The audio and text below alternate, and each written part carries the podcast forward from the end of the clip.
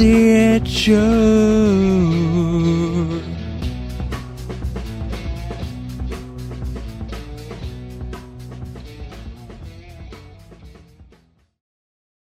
there. Welcome to another episode of our podcast. I'm your host, Klaudia with a K, and I'm joined by Dec and Ci.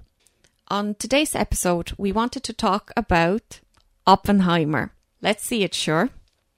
I am pretty positive that a lot of you have been following social media leading up to the moment where the famous Oppen Barbie slash Barbieheimer moment came. You all rushed to the cinema, queued for hours to get your popcorns. The excitement then continued when you saw the opening credits, the thrill and the buzz of it all. Respectful clothes for Oppenheimer, pink for Barbie. And at that moment, you were in this legendary moment. At least five hours of pure cinema. This day will be engraved in your memory forever. With this movie, Christopher Nolan takes yet another challenging subject matter and attempts to tell a story of historical figure J. Robert Oppenheimer through the lenses of specially modified fast Panavision Sphero and Sys- System 65 lenses. Even more, a dedicated snorkel lens was made for the IMAX cameras to capture the extreme macro shots of the ultra intriguing scientific stuff. I mean, when we deal with Nolan, we know stuff is about to get real. The end product is, of course, whopping 11 mile long physical, not digital, physical film with rough weight of 600 pounds. This, dear listeners, translates to 180 minutes and 39 seconds of cinema in its purest form. Do you know what I always think about with Nolan with something like that? Of he always says, "Oh, it's practical over you know digital and all of that," and there was a TikTok going around. I didn't even download TikTok. I didn't even watch TikTok, but it was him at like a film school with the eleven mile long film, and just a bunch of students. I'm guessing were all just like, "Oh wow, oh wow."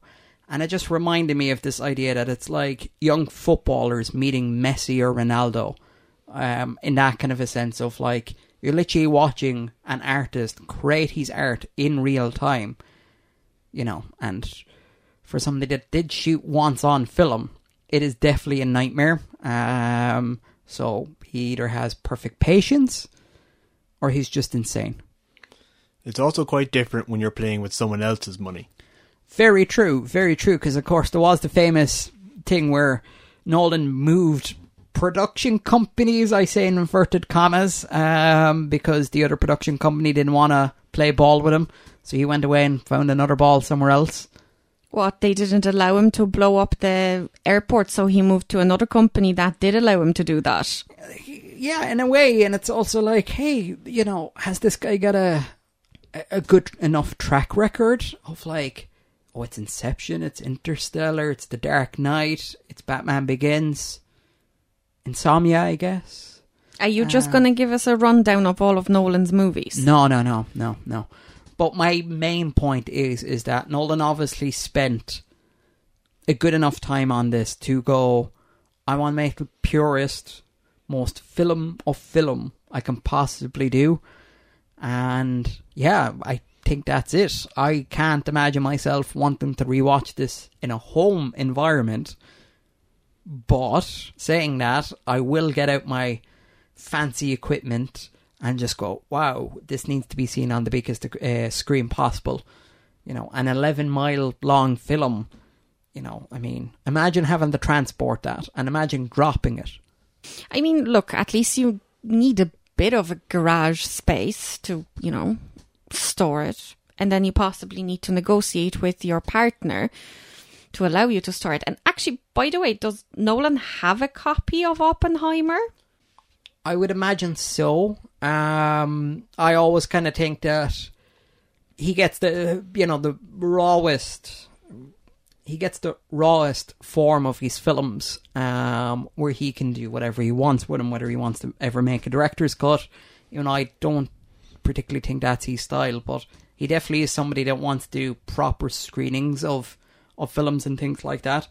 I know when I was watching um, an interview with him and Killian Murphy, um, it's not Cillian Murphy, it's Killian Murphy, um, where he they were going around this French film store and they were picking out films, and he was explaining some of these older films with, oh, I have a print of this, oh, I, I did a screening of this, and I'm kind of like, imagine just coming around to Christopher Nolan's house, and it's like, you know, Gareth Edwards, Edgar Wright, Del- Denis Villeneuve just coming around and going, hey, what are we watching tonight? I don't know, Hot Shots Part 2.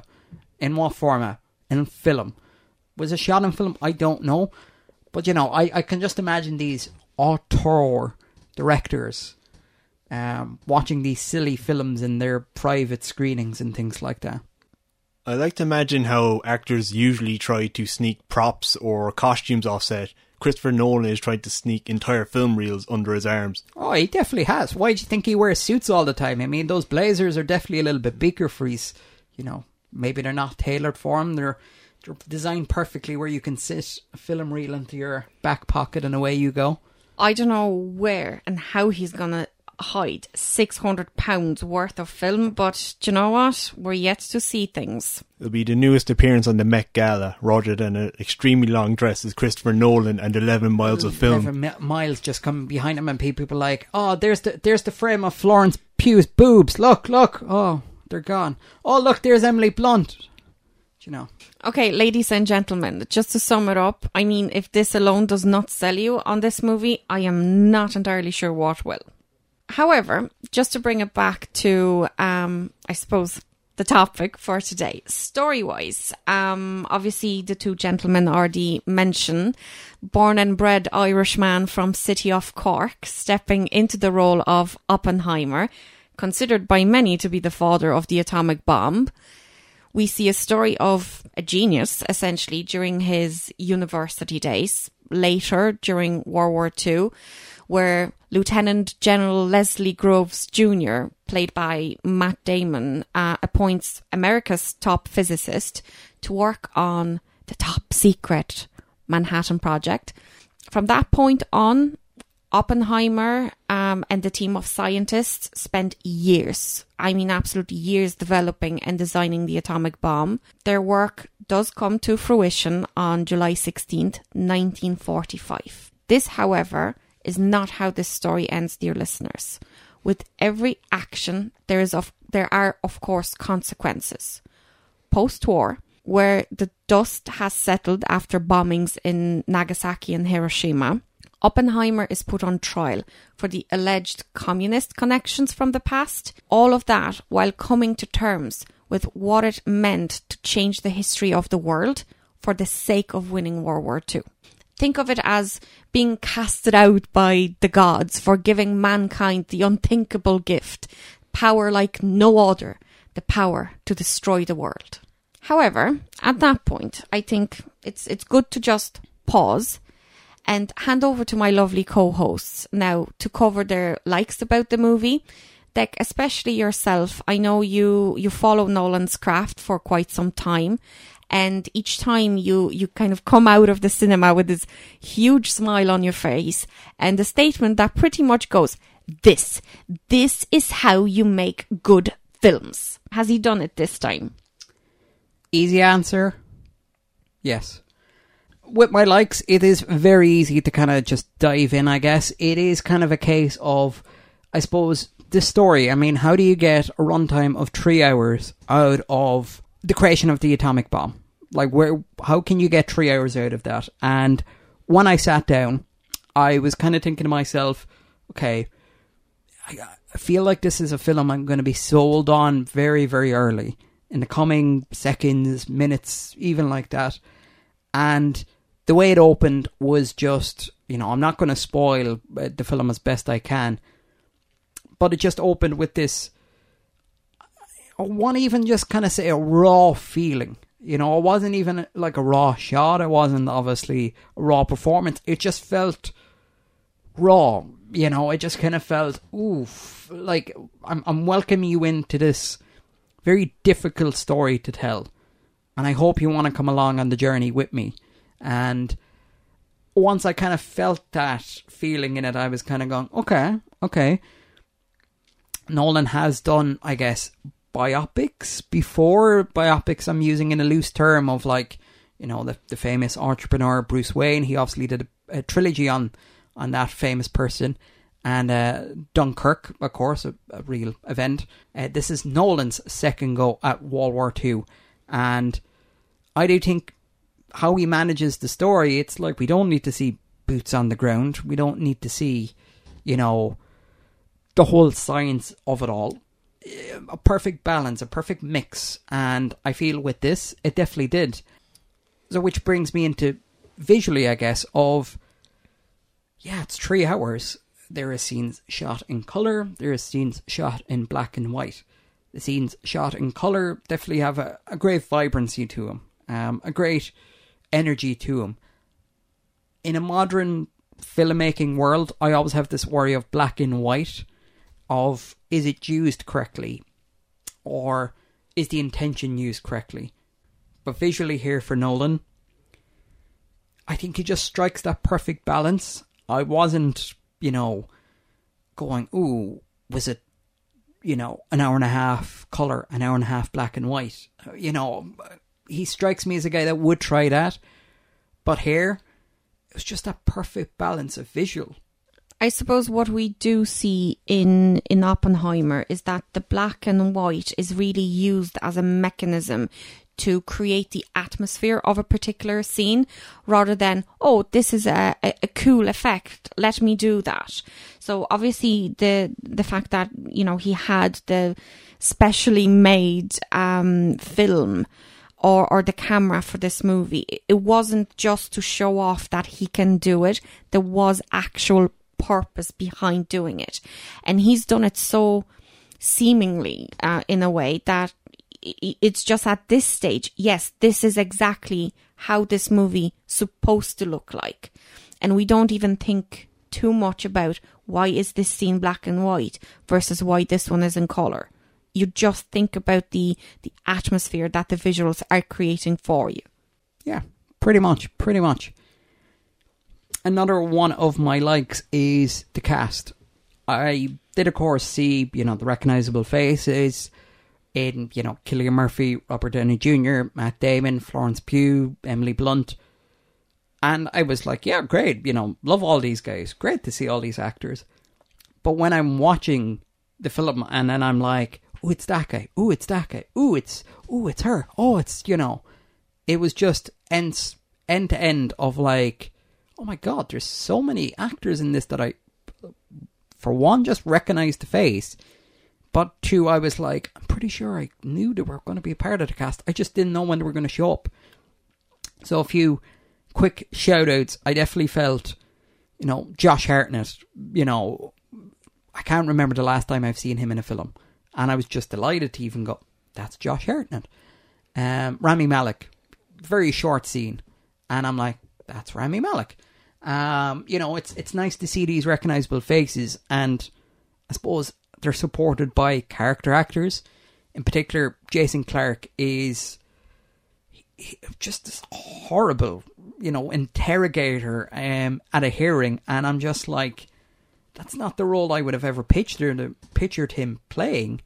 But I'm so glad he did it, and you know, I'm saying all about you know, oh, I've recognized this guy, recognized this. Is the performances any good?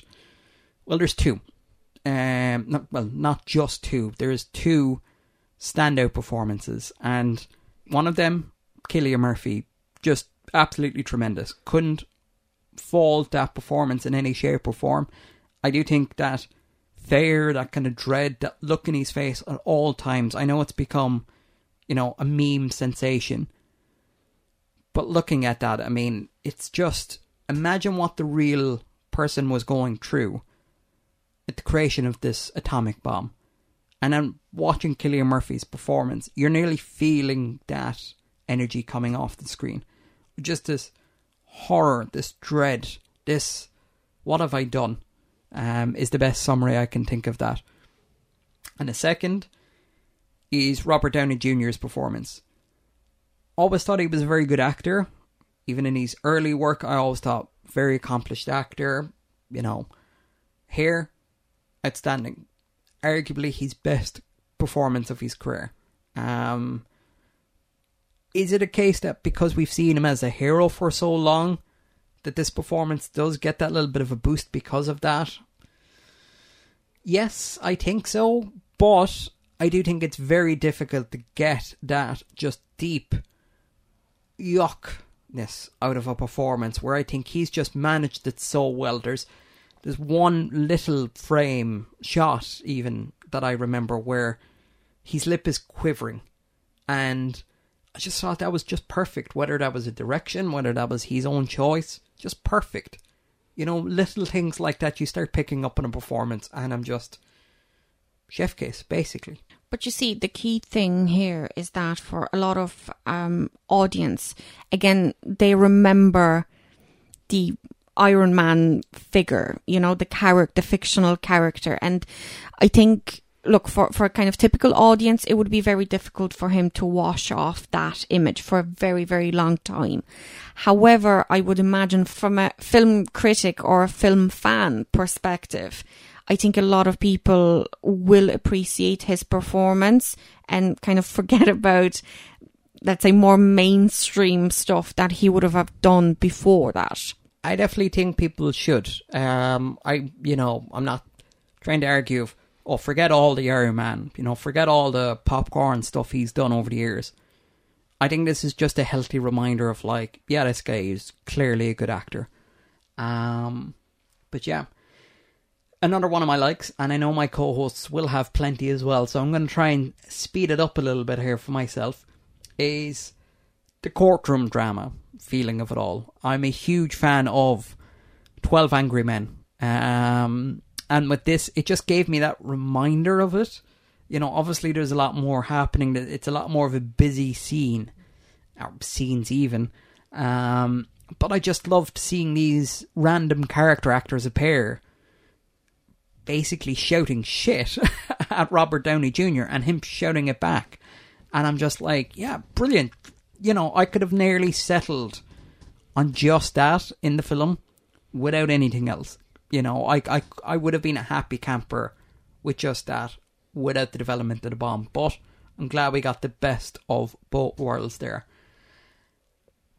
Uh, the soundtrack, very quick note, because I'm always cautious of does the soundtrack work with the film? Is it a glove on the perfect fitting situation for a film? Is it does it blend in nicely with the film?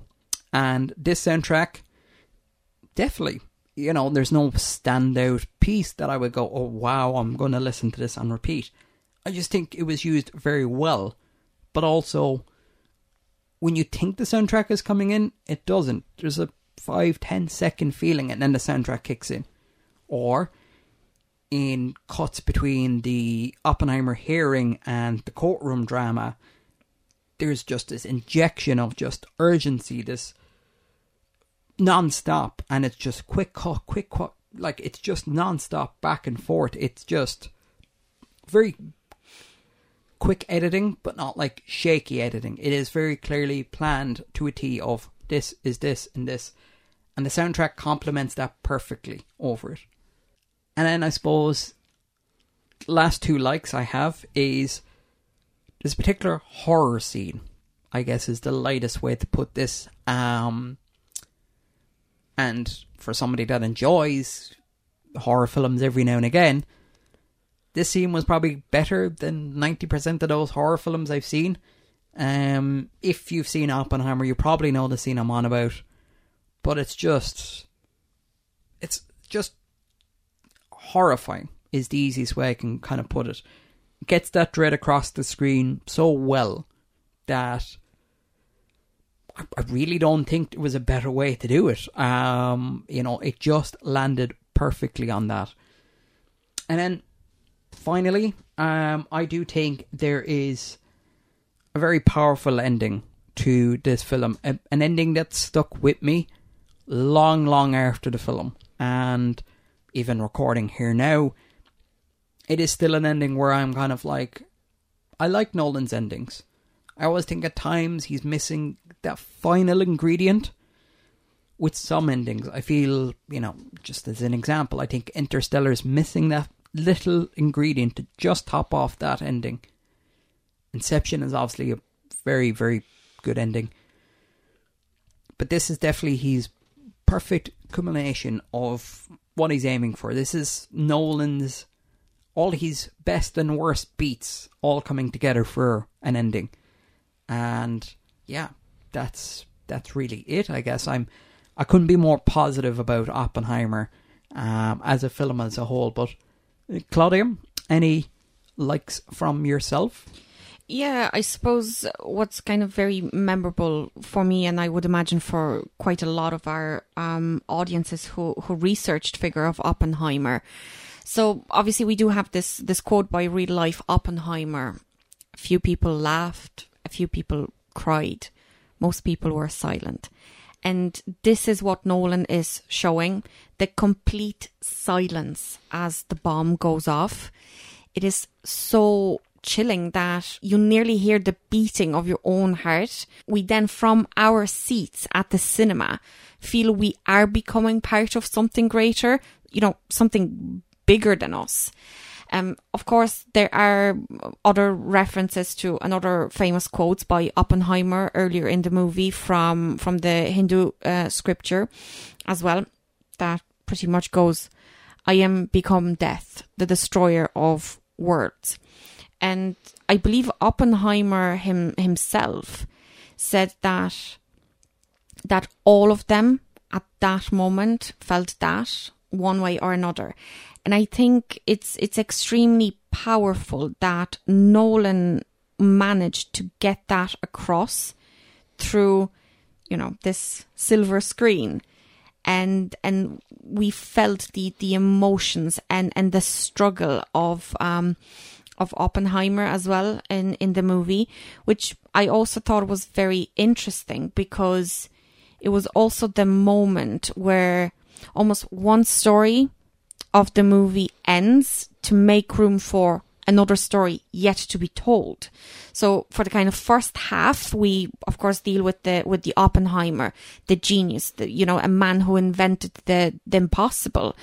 Then we have that perfect midpoint, the obviously the bomb, um, a man who gave us the the power to essentially end the war.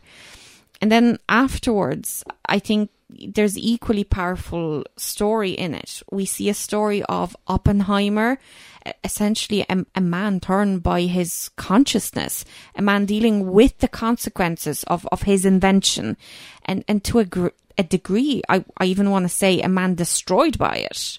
So no, absolutely, very very powerful imagery and very powerful story um, in there. However, Ci, what were your observations about the movie? I I remember in the past we were talking about uh, Nolan's kind of storytelling techniques, and I know this is something you picked up on as well. Yeah, I think in this film Nolan does really well framing so much of the storytelling in this as inquiries. It was an interesting choice to tell the story in that fashion, and I really enjoyed it. It really plays into his love of nonlinear storytelling. We've seen this in examples such as Interstellar, Tenet, Dunkirk, and works really well here with a really nice way to frame it all around it. Uh, Nolan adds a bit more depth to this world as well, bringing in politics of the time. So he touches off the place of Jewish people in society at that time. He touches off leftist ideologies being a tension point within US politics. And we also get to see the decisions that drive the development of and ultimately the execution of a terrifying new bomb. There is also good tension building in a scene where the bomb is being raised before a test and the fear that the scientists there had of it, and for good reason. This is something that I think translates quite well over to the audience, this tension as it's slowly rising up and they're just so afraid of if something goes wrong.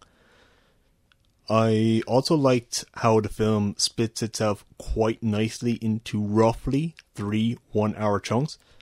First, we have the theoretical science and the terrifying question that it raises. We then move second on to putting that theory into practice and to see if that question that was raised can be safely answered. And thirdly, with how humans reacted to this discovery with fear, with ignorance, or even for some maybe with arrogance. And the actors here, there's quite a few performances I really did like. Cillian Murphy was an excellent choice for the role. He puts a lot of work into becoming the diminutive Oppenheimer. His tone in his speech, his slouching of his shoulders, all to make his physical frame actually smaller. It's a real big commitment to the role. He becomes the role, and I really appreciated that. We also have Emily Blunt here, who does quite well playing the wife of Oppenheimer, and even as one lawyer found out, you shouldn't mess with a housewife that lived through the 1940s. They have a strength of character not to be underestimated. And a third actor that really impressed me here is Robert Downey Jr. having one of, I think, his best performances in a long time. And I really welcome his return to form to show what a great actor he really is.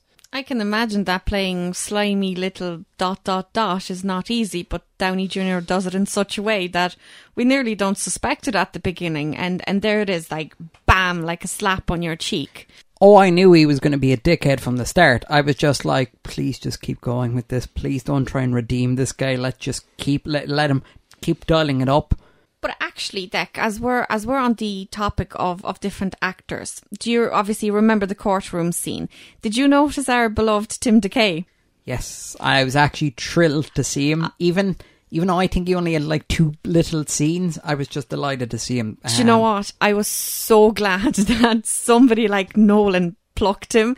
I, I know, look, I know DeKay was and I believe still is very selective about his project, but like, come on. If somebody like Nolan gives you the honor of being casted in his movie, all you ask is like, is is is like, is this where I sign?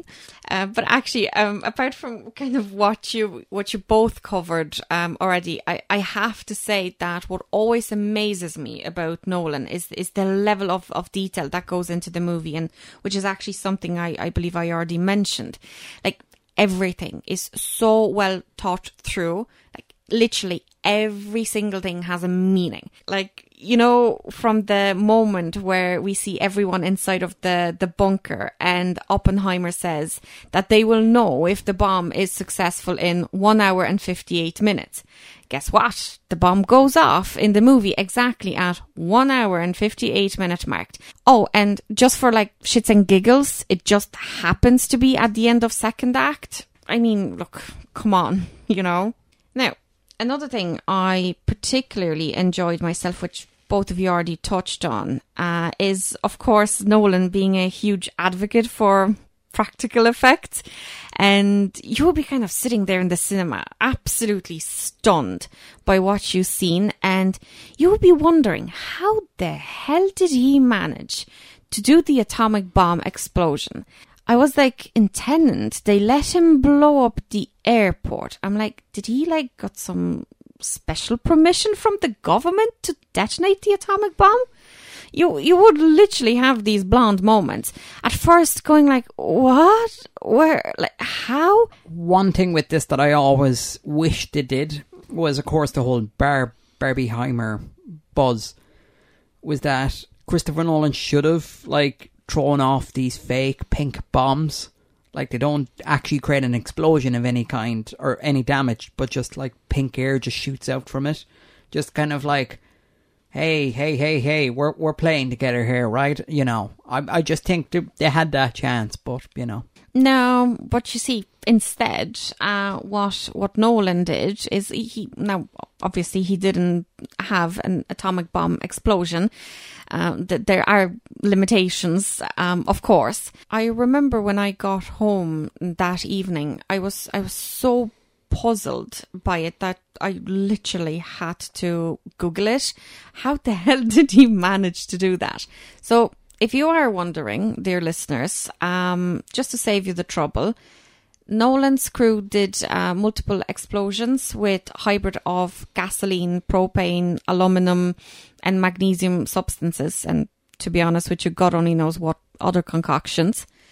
But uh, all of that was filmed at high speeds from multiple angles, of course, and I believe post production, um, using digital effects just to kind of create this iconic mushroom cloud, just in case you're wondering how he did it.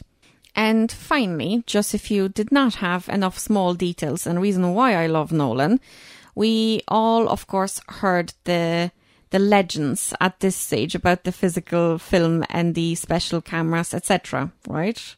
Now, Nolan, obviously being Nolan, took it further like a little cherry on top of the cake. In order for the black and white sections of the movie to be shot in the same quality as the rest of the film, uh, Kodak produced a limited supply of their double X black and white film stock in 70 millimeters because, and this is the best, it was originally sold to photographers during World War II and it was supposedly very popular amongst uh, photojournalists. Okay, gentlemen, uh, moving on to, I suppose, our traditionally next section. I assume there's no dislikes today. For me, not any major dislikes. Um, but I suppose, look, the small little crib I have is that, yeah, it's a little bit tricky to keep track of who's who. Um, who's this actor playing that character? After a while, I was just like, oh, this is Josh Hartnett's character again. You ask me who Josh Hartnett's character was? Strug. I'd have to I'd have to look it up who he was playing, kind of a thing. Not a bad thing per se, it's just more of a niggle pick of just like that you know, there's no way we're gonna keep track of all these names, really. Ci, how about yourself? Just make sure you didn't mispronounce nitpick, did you? I did it on purpose because it was a nitpick. I'm I'm going to mispronounce my nitpick because it was a nitpick. You know, yeah.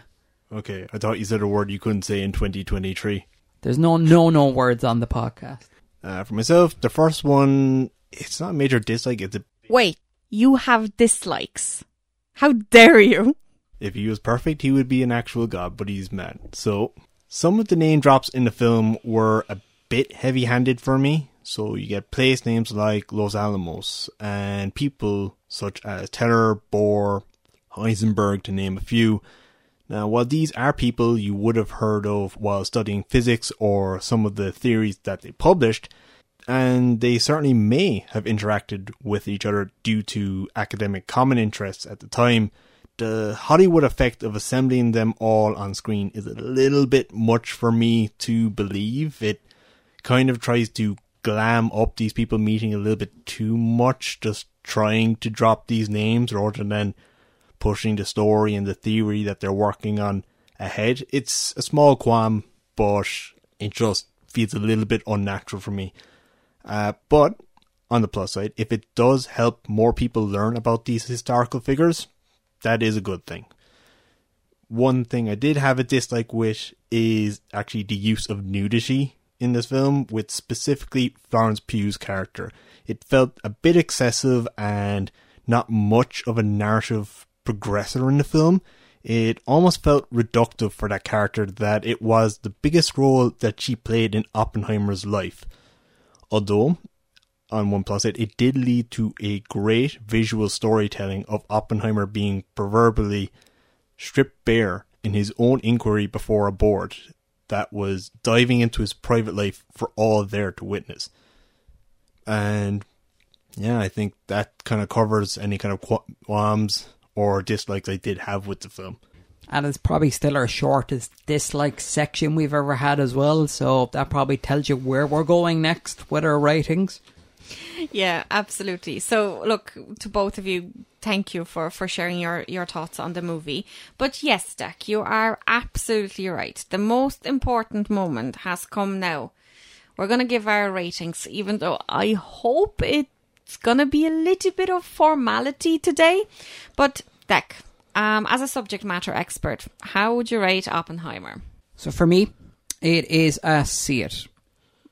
This is maybe not my favorite Christopher Nolan film, but is definitely up there. It is a film that if I want to rewatch, I'm probably going to plan the rewatch of it. I want to free up that evening or today and just sit down and enjoy the film. But yeah, it is a see it from me. For me, it will also be a see it. This has been my favorite Christopher Nolan film in quite a while. I feel his films do hit harder when he explores science with some grounding in reality, and that makes the stories more human and relatable. Klaudia? It's like I said, it's a formality for me at this stage. It's it's absolutely see it. Look from from a visual perspective, it's it's an absolute piece of art. Obviously, the whole story um, kind of around this movie being made, not only the story obviously included in the movie, it, it's an absolute masterpiece. Yeah, it might not be the best Nolan's movie, but it's definitely, for me, one of the best movies of 2023. Now, just something different as a closing remark do you think that seeing Barbie and Oppenheimer on the same day was a good idea? I'm going to say, as an experience, yes. Do I regret it? A little bit.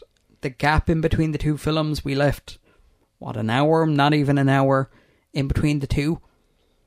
I definitely regret that. I feel like I might be harsher on Barbie because of that. But saying that, it's still good to see two very good directors make two very good films. Do I have a personal preference over one over the other? Of course. I'm a Nolan fan. And Oppenheimer, I felt was, by miles, I guess, you could even say 11 miles, the better film out of the two. But I am very glad that I did see the two in the same day, just as that buzz as a film lover myself for myself, would I do this on the regular or times? Probably not.